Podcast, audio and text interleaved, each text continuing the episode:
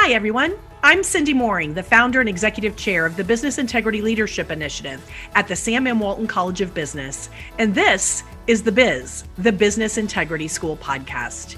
Here, we talk about applying ethics, integrity, and courageous leadership in business, education, and most importantly, your life today. I've had nearly 30 years of real world experience as a senior executive. So if you're looking for practical tips from a business pro who's been there, then this is the podcast for you. Welcome. Let's get started.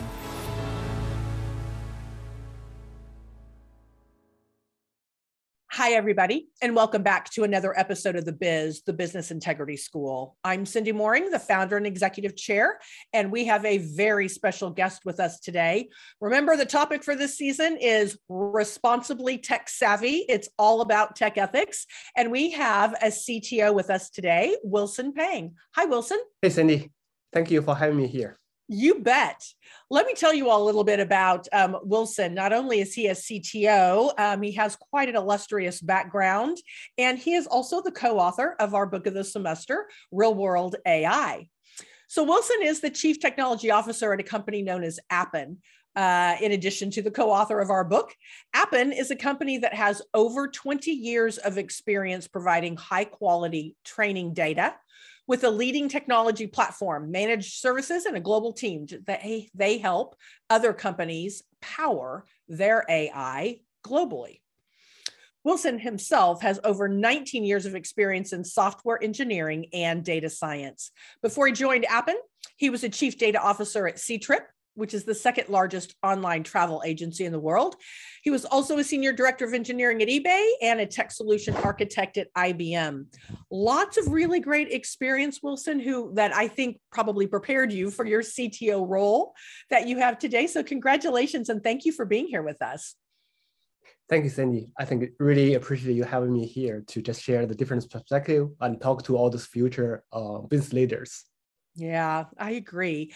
Why why don't you, if you don't mind, I love the audience to get to know the guests a little bit at the beginning. I mean, I can always read the bio, but they don't really get to know you. So can you tell us a little bit about your personal journey to where you are today, which is CTO of Appen? How did you end up there? How did you know that working in the AI space was something you even wanted to do? Sure, sure. Um, that's of course. Uh, I've been in the with the tech industry for actually a little bit more than 20 years now. And wow. the last uh, 12, 13 years is all about data and machine learning. Yeah. Um, the CTO of Appen now, um, Cindy, you have already shared the company is really providing high quality training data to support other companies to build AI. Mm-hmm. So that gives me the opportunity to really observe all kinds of different AI applications, not just for one for one company, but many company, many industries. Yeah. That's that's a bird's eye view to a really important topic when you think about that. I mean you are you're seeing ai for a bunch of different companies in all different industries. Yes yeah. And then before that uh, when i was with Ctrip, basically i'm doing all kinds of ai for the travel industry. It's really like a deep into one industry and i see how ai and data can help there. And then back to ebay uh, my journey in ebay there's multiple part like i basically start with uh, um, engineering part for payment, then move to search science. That's time, the first time for me to get exposed to AI and machine learning. Um, AI was not even a buzzword at that time. That's probably 12, 13 years ago, right? Then I also get the uh, opportunity to lead some horizontal efforts to build all those data solutions to support the whole company, all different um, part of the uh, functions like marketing, yeah. business, finance, uh, like a product, all kinds of areas.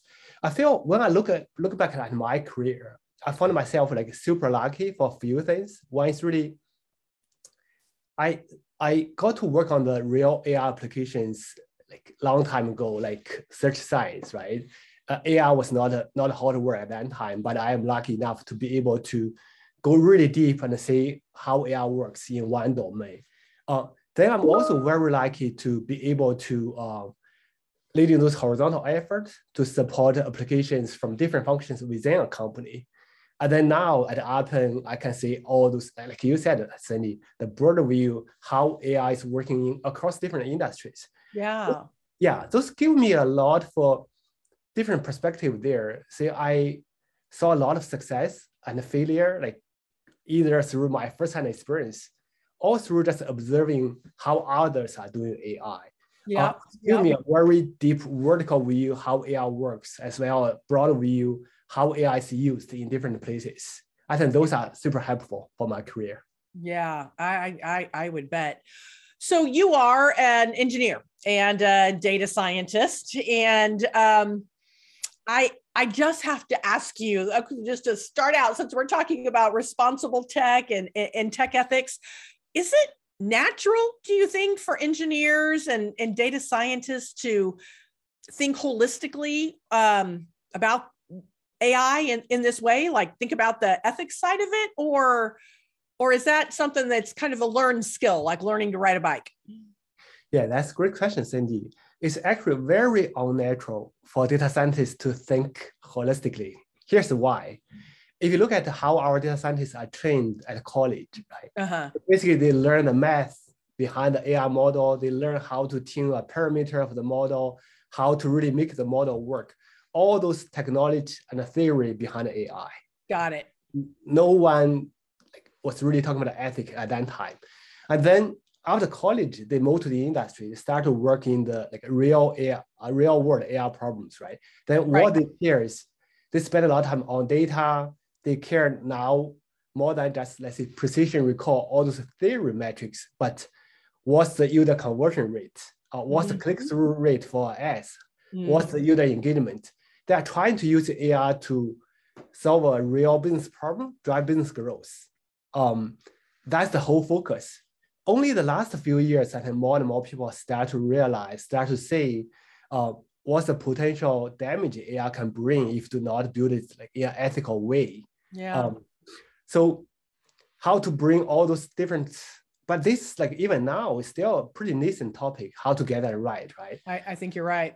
Yeah, how to really like measure the AI ethics, how to bring the different perspective into the uh, AI team how to get the data right to remove all the bias, like how to treat the folks who are helping the AI like fairly, um, how to protect the user privacy. Like those are all the things we need to consider.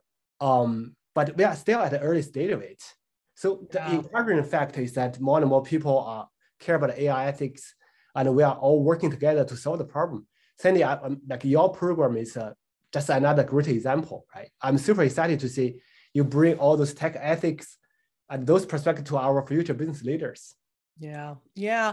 Well, because eh, as I've discovered, and, and what came out in the book, Real World AI, which is written by so interestingly, you as an engineer, and then a non technical person, Alyssa, who is a product manager, but bringing those two perspectives together to write what I would call a, a plain English uh, guide for really anyone, whether they're a data scientist and software engineer or a product manager or, you know, lo and behold in marketing. Everybody has something to learn, I think, from the, the approach that you took in that book. So, so let me ask you, how do you think is the best way for data scientists and engineers in particular to hone their skills in this area? Does it come through practice or is it more training that needs to be done? I think the number one thing there is really to raise awareness. Like your program is helping, our book Got is it. helping, there's a lot of effort is helping. So AI today is penetrating to almost all the industries and it's yeah. impacting almost every piece of our life in society, right? You, you can, it's really hard for me to think of any area there's no AI. No. So basically, a lot of human decisions now replaced by the AI decisions if the ethic is not an important factor to consider there, the damage can be huge. Uh, once the awareness is there, I think the data scientists or the engineers, they can be equipped with all those different like methodologies and tools how for them to like measure the AI ethics uh, for to help them to build the AI like responsible AI like in a correct way. Um, and of course, I think you hit the the, the very important um, point. Training is just probably like one small part they have to yeah. practice like in their day-to-day life. Yeah. Again, again and again. Yeah again and you're right. I mean it because it, it, changes all the time and there's new issues new questions that need to be asked and you know it would seem to me that sometimes unfortunately we all do learn from the mistakes that others make and i think particularly in the tech field there's this you know desire to move quickly so you can stay ahead of the competition a bit, um, which may have caused some of these deeper questions about not can we but should we uh, to not be brought to the to the forefront quite as much. What what do you think are were some of those like may what are some of the main risk areas for the deployment of ai where maybe we did have to learn through some bad examples? What comes to mind for you? Uh, there's quite a few risk areas. I think everyone should be aware. Um, the first one is really the ai potentially using users private data um, mm. For example, facial recognition, right? This is a very classical AI uh, example there. Um, to train a facial recognition uh, AI model, you have to use users like picture data. Um, but when you train the model, do you have the right of those data? Do you have the user's consent? Can you really use this data? Those have to be answered before you can deploy a facial recognition model. So yeah. that's the first category. Really, AI model touch user private data. Okay. Second category is really AI in those highly regulated domains. Um, there's different laws from different country. Uh, for example, in US, education, uh, public accommodation like hotels, um, housing, employment. Mm. Those are the areas protected by the law. You you cannot make have any discriminations there against yeah. gender, age, religion, etc. Right? Um, yeah. So those are protected human rights. And now you can see there's a lot of new AI models making those decisions in those domains. And we have to make sure those AI models don't have those discriminations there. So yeah. that's the second category. Uh, last but not, not least, um, there's also a lot of AI built with uncontrolled data. Um, probably people have heard of there's a lot of uh, they call it big language model like a GPT-3, etc. It's super powerful, you can use the model to write an article. You can tell it's from AI or from people. You can use the model to find answers for you from internet. You can even use the model to write a program to build a website for you. Super powerful. Um, how those kind of model is trained? They use almost all those text from internet they can access to train the model. Uh, but meanwhile, you can imagine all the text from internet. There's a lot of bias like from those texts too, right? Because right, written yeah, by humans, and we all have an implicit bias that, well, yeah. Yeah, and those are learned into the model. Mm-hmm. So you mm. have to be aware with those uncontrolled data, yeah. there's potential bias, how you can remove those. So be aware of those like potential AI bias and put some measurement um, in those areas is super important. Yeah, it is. So let's let's let's now get down to brass tacks, if you will, and get really get really practical. Um, now that we've identified some of those risk areas, and I'm just going to ask you, where do you think the responsible AI journey should begin for a company? Like, it, obviously, it begins with design, but let's just talk about that for a minute. Like, what should the design phase really look like, and who should be part of the team, and and all of that? Like, how does a company get started? Yeah, that's that's a great question. I think a lot of people have a wrong impression. Like AI team probably only consists of data scientists. Yeah, I know. Like PhD, like they have deep knowledge around machine learning, but that's not true. In reality, I think the team need to have uh, people from different perspective. I normally you need a, a people who really understand the business problem. Because AI is only used for when to solve a problem there, right? It can be a product manager, it can be a SME in an areas, and then you need to like come to the data scientist, data scientist who can model the business problem into an AI problem. Uh, and then you need like data engineers to help you to process data, other software engineer to help you to deploy the model to production and build a service on top of that. And if the all those people, especially the product manager, SME, data scientists, they should really uh, keep AI ethics in mind uh, otherwise, that will cause a lot of problem, right? And, and meanwhile, for the risk area we discussed earlier, if those areas are involved when you build the AI model, uh-huh. uh, normally I think the legal team is also part of the discussion in the design phase. Should be right, man, and and probably HR if you're talking about any of those kind of risk areas with personal information about employees. So so we talk about the diversity of the team uh, in terms of different perspectives I think obviously also just diversity in terms of the individuals around the table would also be important. But what are the kinds of questions specifically that you think should be asked in the design phase by the team to make sure that responsible and ethical AI is top of mind? Sandy, I, I really like the way uh, you are thinking here. Um, ask the right, right question is always the first uh, super important step to get the result you want, right? Uh, yeah. There's some question I always ask when we uh, touch any AI product. Like, who are the potential users of this AI product? Does the AI like, product perform the same way against different group of the users? Oh. Do we have a good way to measure? Um, not only performance, but also like fairness, right? Uh, mm. And also like for certain areas, do you have a, let's say if it doesn't perform as expected, do you have a safe net or like a, a backup plan? Can you kill the idea or can you use a different approach? So I think those are the key questions to ask in the design phase. Okay. All right. So it sounds like a lot of effort needs to be put into design. Um, not sure all companies have always spent enough time there because there's this rush, as we all know, to, to get things done quickly. Um, but if you ask the right questions at the beginning in the right way, um, hopefully you can get it right in design. And then after design, I think would come what M- modeling, like so you get a prototype essentially put together.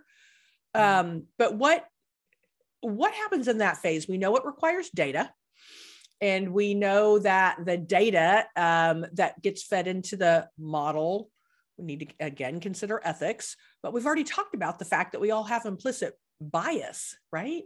So, and you mentioned the bias is going to be in the data itself, right? If you've got an AI looking for, so it just seems like this conundrum that you can't resolve. How do you build a model and ask the right questions to um, ensure that the model that you're building isn't biased, or at least isn't exacerbating bad biases? Maybe just how do you make it better? Mm-hmm, mm-hmm. Yeah. Um, I think Cindy, you're absolutely right. Actually, the data, get the data right is the most important step, build any real world AI models. We, we all know like garbage in, garbage out, right? And also if the exactly. data has bias, the model has bias. Exactly. Uh, yeah, there's a two major categories of question to ask when it comes to the data. Um, the first group is really about the data itself. Like, do you have the right data? Do you have the fair representativeness of different class of the data. Let, let, let me give you a real example to bring this to life. Yeah. Uh, I want to build a very like simple AI model to classify the tweets. Is this tweet a positive tweet or a negative tweet, right? Uh, Simple model. I get 1,000 tweets as my training data. Then I look at the data. 900 are from male, 100 are from female clearly you don't have enough represent, representative for female tweets, right? You, you need to fix that. Let's say I fix that now. I have 500 from male, 500 from female. Okay. Then I look, I get people to label those tweets, positive or negative. For those 500 from male, I say like 400 are positive, like 100 are negative. Clearly, like the negative uh, representative is not enough, it's imbalanced. Like those are the examples like you can see the data is wrong and the wrong data can create problem for your model. And it introduces a lot like a bias or fairness problem with the model. So back to the first group, you have to get the data right. You need to look at the class imbalance, the label imbalance, and all those stuff there. That's important. The second group is really about um, how you you get the data, how you use the data, not the data itself, but how you collect the data, how you use the data, right? Um, you need to ask like how the data was collected, uh, do I have the consent from the users who give you the data? Does it mm-hmm. hurt user privacy? And also, if you are getting people, if you look at the AI ecosystem, it's not just data scientists, product managers, right? We also have a group of people who are like helping to labeling the data, collecting the data. Those are the people normally you don't they get not get a like a super high pay as data scientist. Um, how can we make sure those people are also paid fairly? How can we make sure we are also care those people's wellness? Um, so that's the second group. Basically, how you, the way you collect data, the way you use data, there's a lot of things to consider to make it ethical too. Okay. Okay. So one of the things you mentioned earlier was the measurement. Um, and I would, I would imagine that once you design it and you model it, you then want to do some measurement of your prototype, your model, before you just put it into production. Um, and so that probably comes out in the monitoring of it, I would imagine, of, of the model. But how do you measure? Let how do you actually just figure out if you are measuring not just performance, but how do you measure the the ethical uh, aspect of an AI model? Yeah, I think this is the essential part people should understand um, to make responsible AI. Uh, because to me, there's no such a like ethical metrics. The ethical metrics is actually the performance metrics by different dimension. Um, mm, that's interesting. Yeah, I'm seeing that. Um, give you an example. Let's say I a voice recognition AI model. Um, how that model is measured? Uh, there's typical metrics called word error rate uh, essentially it is, um, let's see, how many words are recognized not correctly compared with the whole population. I speak uh-huh. one sentence that's 10 word, the engine recognizes two wrong, then the word error rate is 20%. That's the performance metrics, right? Um, but how to measure the ethical part for a voice recognition uh, engine? You right. probably want to measure the word error rate against different age group, different people with accent, different people with genders, etc. There was a report published, I forgot, maybe a year ago, um, talking about all those major voice recognition engines. Uh, mm-hmm. Uh, so the their word error rate is very low for like normal uh, English, or let's say, um, saying maybe people like you, your word error rate from the voice recognition engine is pretty low. Mm-hmm. But for mm-hmm. people with accent, mm-hmm. rate, word error rate is pretty high.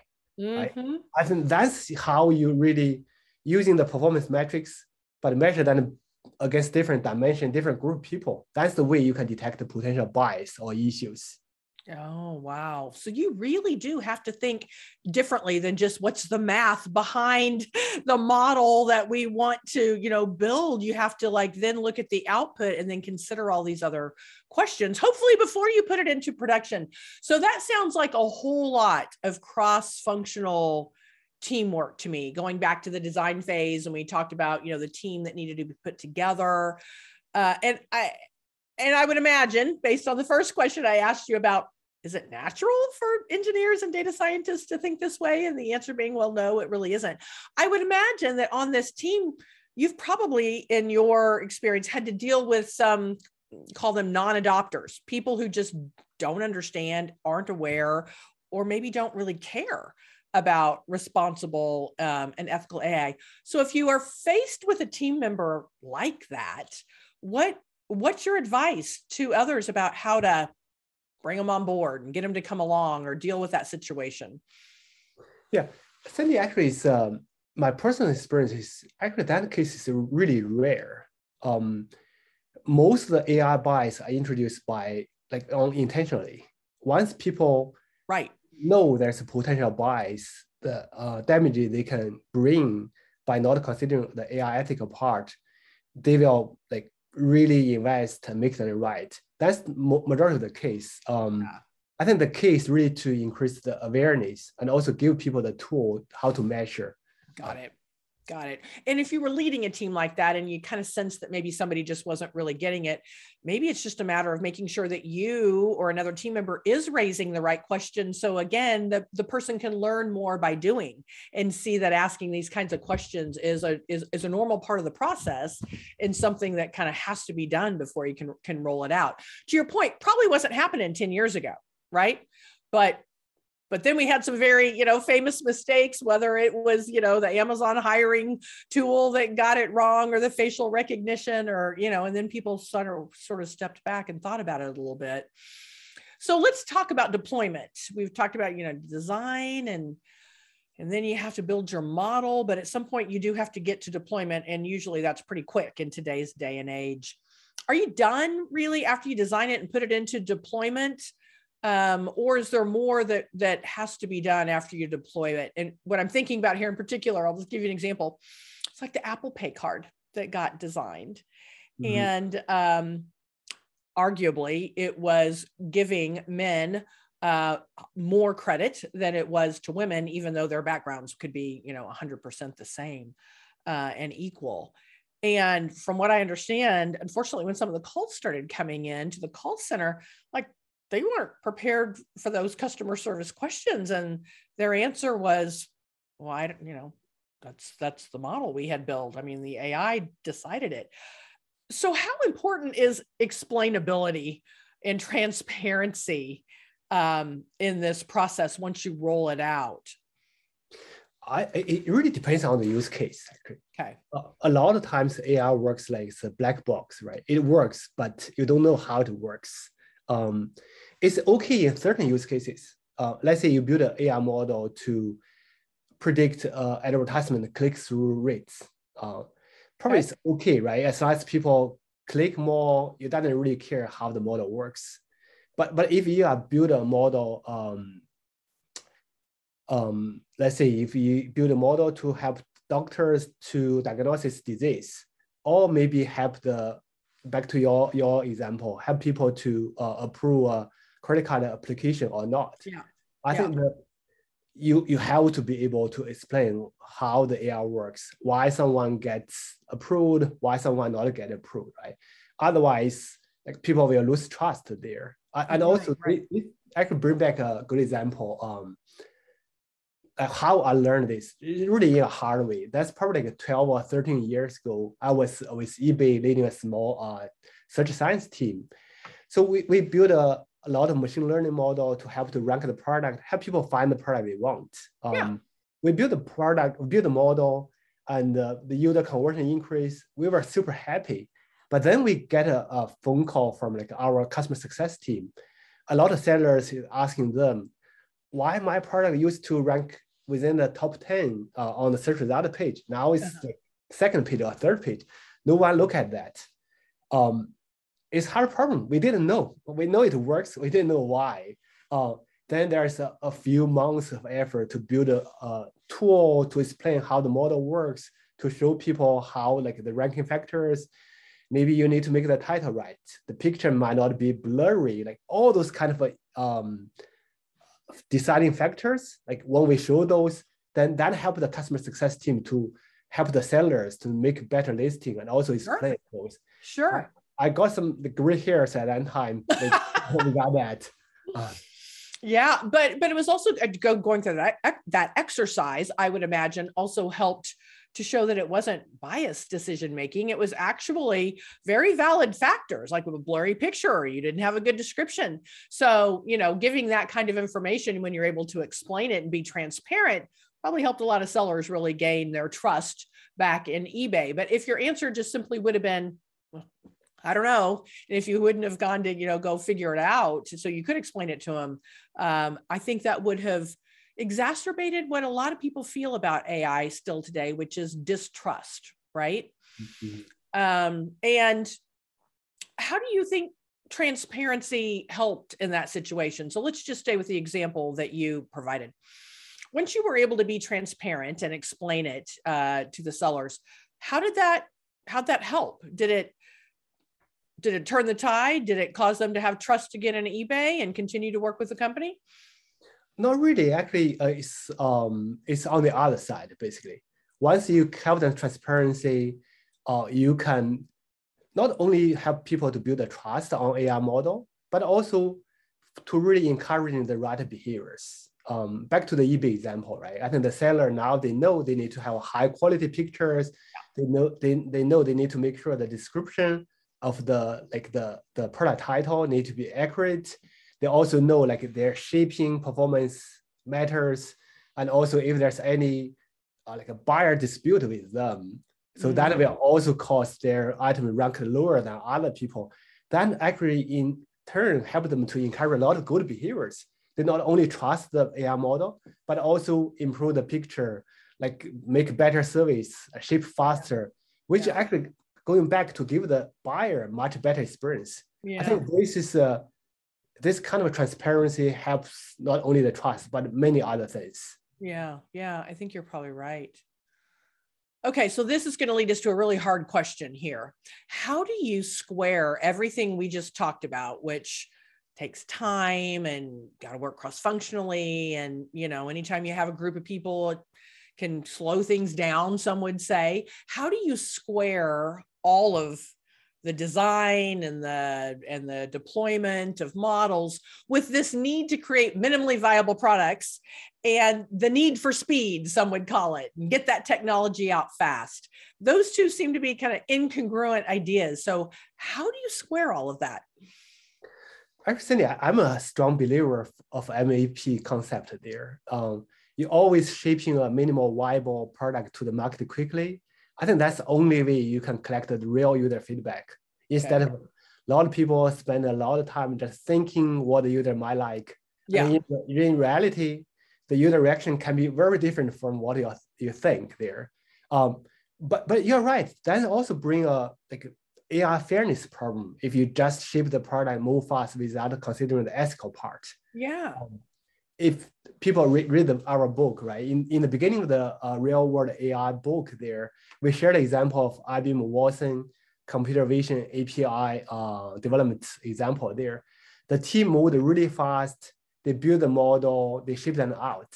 And then we, even without understanding like the training data, so what are the tags? What are the different classes for those images there? Um, it create a problem like for a picture like a wheelchair, wheelchair. Mm-hmm. It give like pretty bad tags, flags about the wheelchair, cause a big PR problem. Mm. Um, that's an example like you do ship product fast, but without considering the AR part, the AI right. ethic part, right? Which right. causes another problem there. Uh, back to the MVP and also how to square get this right.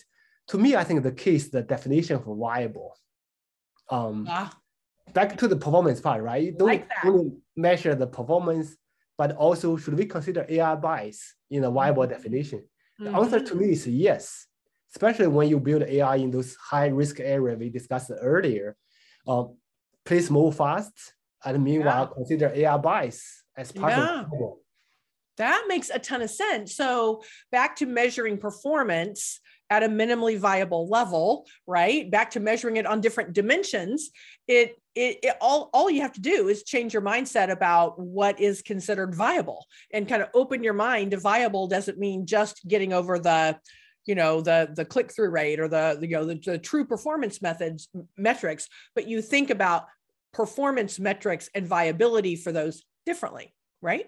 Yeah. And more holistically. That's a really good way to think about it. So it isn't an either or it actually is all together and is just one. I love it. Okay, Wilson, I got to ask you. I know you're a CTO and you are steeped in this area, but you must have some places you go to for inspiration, to learn more, to continue to keep your skills relevant. And I love to leave the audience with recommendations. So, where do you go, or what would you recommend to the audience if they want to deepen their knowledge of this area more beyond your book? Would it be, is there a good podcast series? Is there a good documentary you could recommend? Another book? Um, uh, anything? What do you, what do you, what, where do you go for inspiration on this? Yeah. Sandy, I think AI ethics is a big topic, right? We probably can continue this type of discussion for another day or a few oh, yeah. days on this topic. Uh, I know if the audience want to learn more about this topic and recent developments uh, in this field, uh, there's actually a few tech blogs I will highly recommended. Those okay. are all from those big players. So uh, Google published their AI principles. Uh, if you search Google AI principles, you can find their blog. There's a lot of uh, um, deep consideration how to make AI right in all the different perspectives there. Mm -hmm similar things from the Microsoft uh, AI blog. If you search responsible AI, Microsoft, you can find another blog. Um, okay. And the last part I really like a lot is really the AI blog from Facebook. So they have their five pillar, five pillars of responsible AI. Mm-hmm. They not only give you like why this is important, how to measure this, they even give you some tools or some open source software to help you really um, makes it real in your project.